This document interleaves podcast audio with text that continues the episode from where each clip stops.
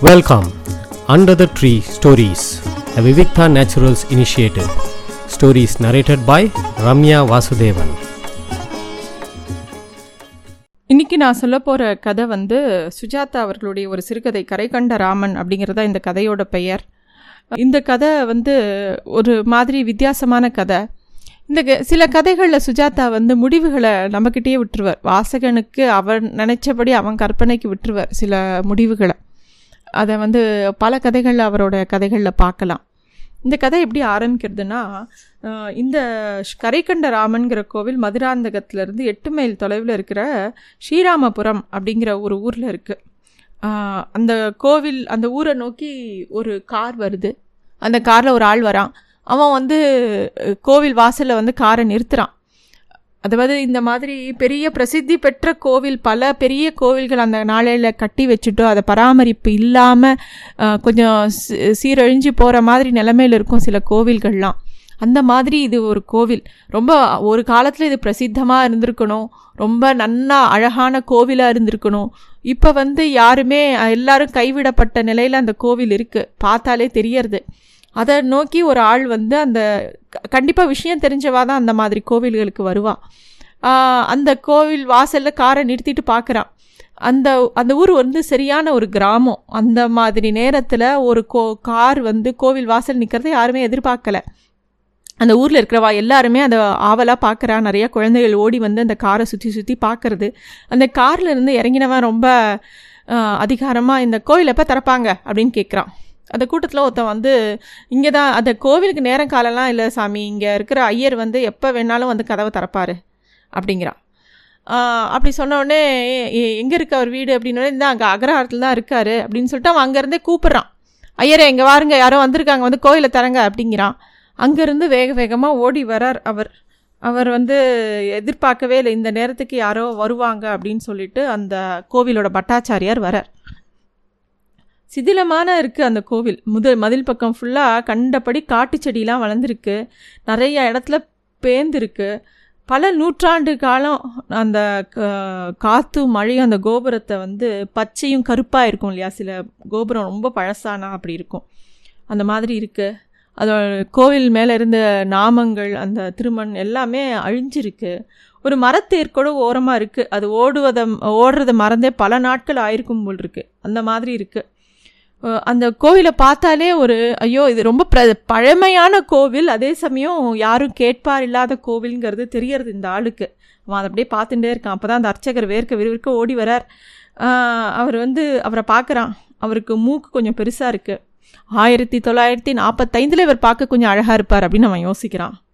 அவரும் வந்து வாங்க வாங்கோ அப்படின்னு சொல்லிட்டு வாரத்துக்கு யாரோ ஒருத்தர் தான் வரா. அதனால தான் நான் வீட்டில் உட்காந்து நூல் நூற்றுருந்தேன் வாங்கோ அப்படின்னு சொல்லி கூப்பிட்றேன் உடனே அந்த கூட்டத்தில் ஒருத்தன் சொல்கிறான் என்ன ஐயரே சாமி கும்பிட வரவங்க எத்தனை நேரமாக வெயிட் பண்ணுறாங்க நீ வந்து முன்னாடியே வந்து திறந்து வச்சிருக்க கூடாதா? அப்படிங்கிறான். இவருக்கு கோவம் வருது. இந்த சொந்த ஊர்க்காரன் வந்து இப்படி இன்னொரு வெளியூர் ஆள் முன்னாடி நம்மளை விட்டு கொடுக்குறானேன்னு கடுப்படிக்கிறார் இந்த அர்ச்சகரும்.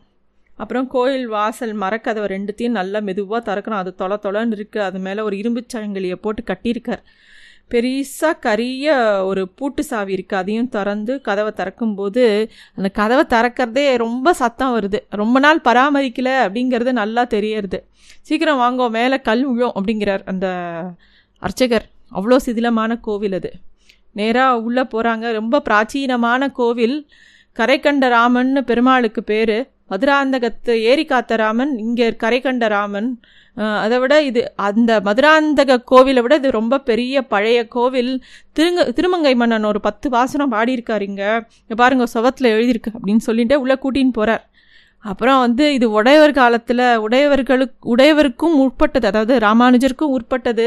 பெரிய நம்பிலாம் இங்கே வந்ததா சாசனம் இருக்குது அப்படிலாம் அதாவது அந்த கோவிலோட சிறப்பை இந்த பட்டாச்சாரியார் வந்து ரொம்ப விரிவாக அந்த ஆளுக்கு என்னமோ அவனுக்கு விஷயம் தெரியுங்கிற மாதிரியும் அவன் புரிஞ்சுப்பாங்கிற மாதிரியும் நினச்சிட்டு இவர் நிறைய விஷயங்கள் சொல்கிறார் ஆனால் அவன் வந்து அதெல்லாம் அவனுக்கு எண்ணம் இல்லை. அவன் அந்த கோவிலை அப்படியே அசஸ் பண்ணுறான் சுற்றி என்ன இருக்குது அந்த கோவிலோட உள்ளே நுழையிறது எப்படி?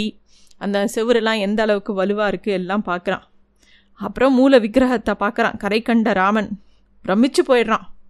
ஒரு வேஷ்டி சுக்கி சுற்றின ஒரு விக்கிரகம் கரப்பாம்பூச்சி சுவாமி மேலே ஏறின்னு இருக்கு. அதை பார்த்தோன்னே அந்த மங்களாலம் ஒளியில் அந்த முகத்தை பார்க்குறான் அப்படி ஒரு தேஜஸ். பெருமாள் அப்படியே சாக்ஷாத் பெருமாளே இருக்கிற மாதிரி அங்கே இருக்குது அந்த புன்னகையும் அவர் நிக் நின்றுன்னு இருக்கிற ஒயிலும் அதில் காதில் இருக்கிற பாடகமும் கன்னத்தில் ஒரு குழிவும் பக்கத்தில் பதவிசாக நிற்கிற சீதா பிராட்டியும் லக்ஷ்மணரும் அப்- அதை பார்த்தே அசந்து போயிடுறான் அவன். அப்படியே அதை பார்த்துட்டே இருக்கான்.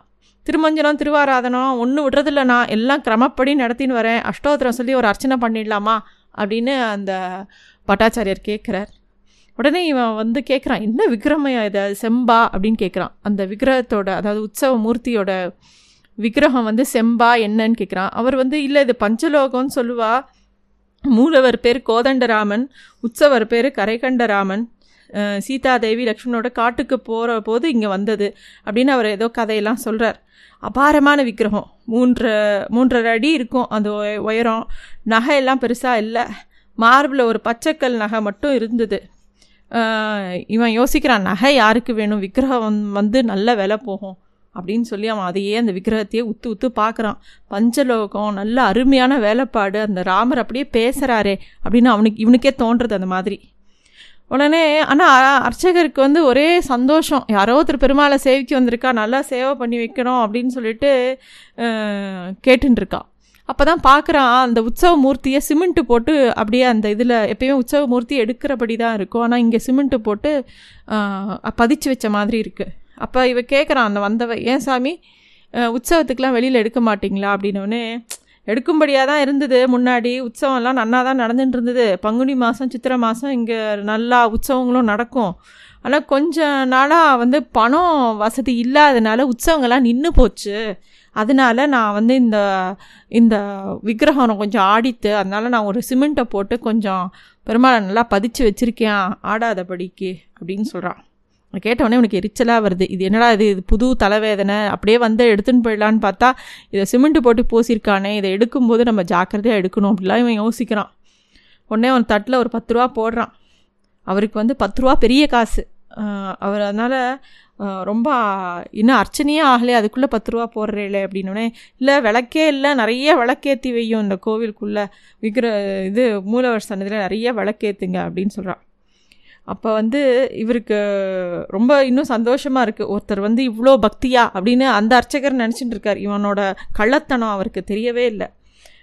ராமரோட கல்யாண குணம் எல்லாத்தையும் சொல்லி சகலத்தையும் விவரித்து ஒவ்வொரு விஷயமாக சொல்லி அவர் அஷ்டோத்திரம் அர்ச்சனை பண்ணுறார் இவன் இப்படியே யோசிக்கிறான் எப்படி இந்த இடத்துலேருந்து கொள்ளை அடிக்கிறதுன்னு. இவன் என்னெல்லாம் கொள்ளை அடிக்கிறது தான் ஆனால் அர்ச்சகர் வந்து இவன் பெரிய பக்திமான் பத்து ரூபா போட்டு விளக்கேற்ற சொல்லியிருக்கான்னு ரொம்ப சின்சியராக அர்ச்சனை பண்ணுறார் இவன் வந்து ராத்திரி காரை கொண்டு வந்து இதுக்கிட்ட கோவில்கிட்டே நிறுத்திடலாம். ஒன்றும் இதுக்குள்ளே நுழையிறது பெரிய சமாச்சாரம் இல்லை. சாவி இவர் இடுப்பில் தான் இருக்குது இவர்கிட்டருந்து அதை எடுத்துட்டோன்னா உள்ளே வந்து லேசாக ஒரு சுத்தியலும் ஒரு உளியும் வச்சு அந்த இதை பேத்து எடுத்துடலாம். இப்படிலாம் அவன் அவன் மனசில் கணக்கு போட்டுட்டே இருக்கான். இந்த பஞ்சலோகம் தொள்ளாயிரம் வருஷத்துக்கு முந்தின சிலை நல்லா நல்ல விலை போகும் அப்படிலாம் யோசிக்கிறான். அவன் கூட்டாளியை பற்றி யோசிக்கிறான். அவன் கூட்டாளி இதை பார்த்தானா அவன் பேர் அவன் வந்து பாம்பேயில் இருக்கான். அவன் அவனுக்கு வந்து இதை பார்த்தோன்னே ரொம்ப சந்தோஷமாயிடும். அதை பற்றிலாம் அவன் யோசிக்கிறான்.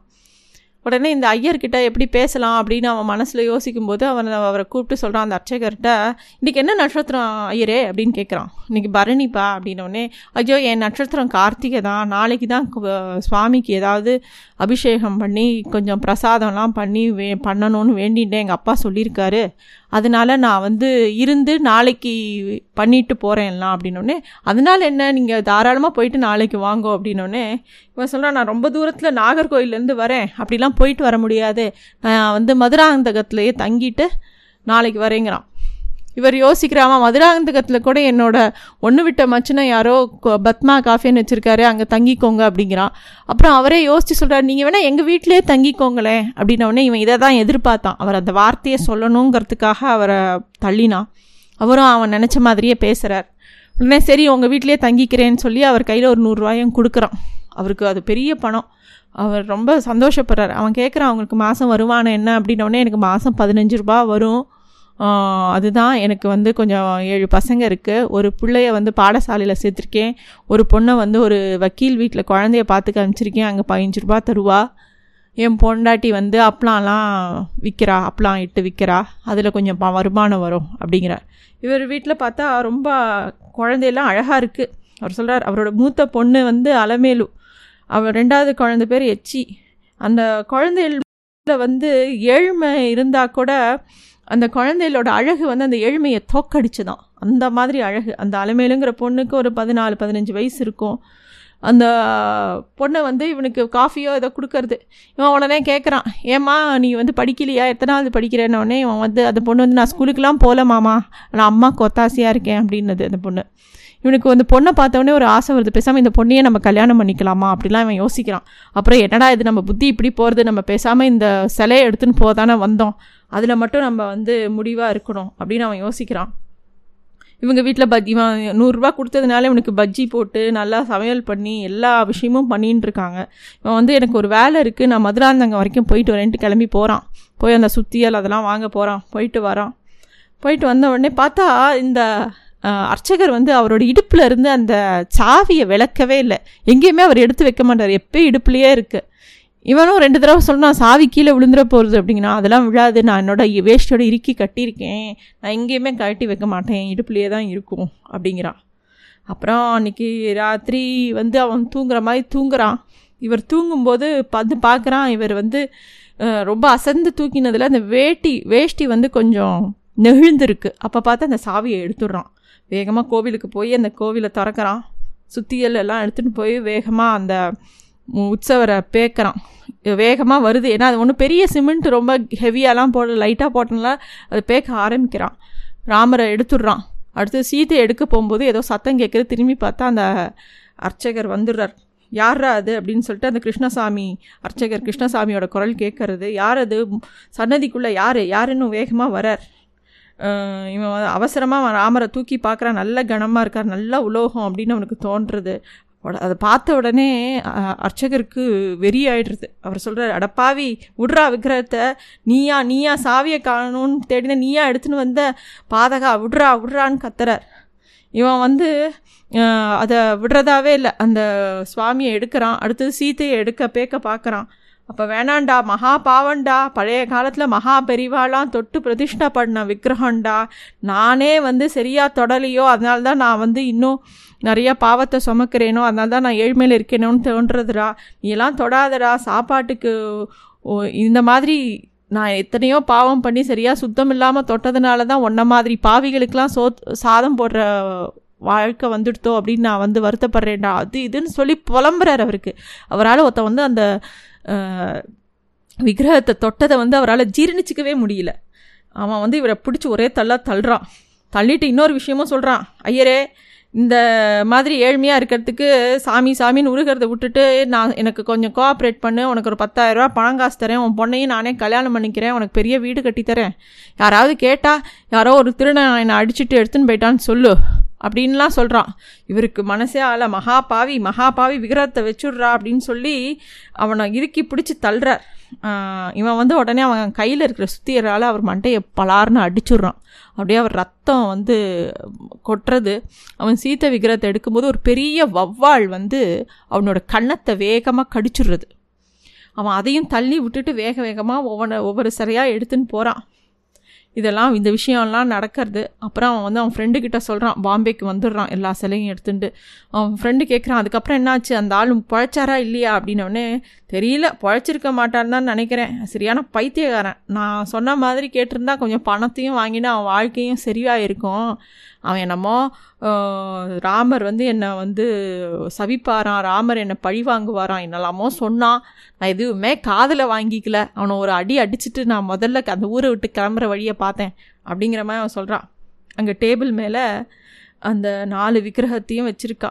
ராமர் லக்ஷ்மணர் சீதை ஆஞ்சநேயர். எல்லாமே விக்கிரகம் பாலித்தீன் கவர் போட்டு சுற்றி அதை தொட்டு தொட்டு பார்த்தான் அப்போ வந்து ஜான்ங்கிற அவனோட ஃப்ரெண்டு கேட்குறான் ஏண்டா உன் கன்னத்தில் ஏதோ கீறல் மாதிரி இருக்கே என்னது அப்படின்னோடனே அதை தொட்டு பார்த்தா இவன் கே தொட்டு பார்க்குறான் இவனுக்கு வலிக்கிறது.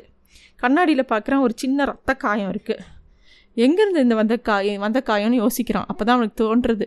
அந்த சீத்தையை பேக்கும்போது ஒரு வவ்வால் வந்து அவனை கடிச்சது இல்லையா வேகமாக அதோட தழும்பு தான் உடனே அவன் சொல்கிறான் வவ்வால் வந்து ஒன்று கடிச்சதுப்பா அப்படின்னா வவ்வால் நார்மலாக கடிக்காதே. இப்படி கடிச்சிருக்கு அப்படின்னு அவன் ஃப்ரெண்டு கேட்குறான் அப்போ அவன் ஃப்ரெண்டு சொல்கிறான் இப்போ தான் ரீஜர்ஸ் டைஜஸ்டில் படித்தேன் வவ்வாலுக்கு ரேபிஸ்னு ஒன்று உண்டான் அது கடிக்கு அது அந்த ரேபிஸ் இருக்கிற வவ்வால் கடிக்குமா? அப்படி கடிச்சா ஏதோ ஹைட்ரோஃபோபியா வந்து பல பேர் செத்து போயிருக்கலாம்டா அப்படின்னு ஏதோ சொல்கிறான் அவன் மறுபடியும் அந்த காயத்தை தொட்டு பார்த்துக்கிறான். கண்ணி போய் ரொம்ப வலிக்கிறது. கண்ணாடியின் கரை கண்ட ராவன் புன்சிரிப்புடன் சிரித்தார். இதான் இந்த கதை. நன்றி. Thanks for listening to Stories Under the Tree, a Vivikta Naturals initiative.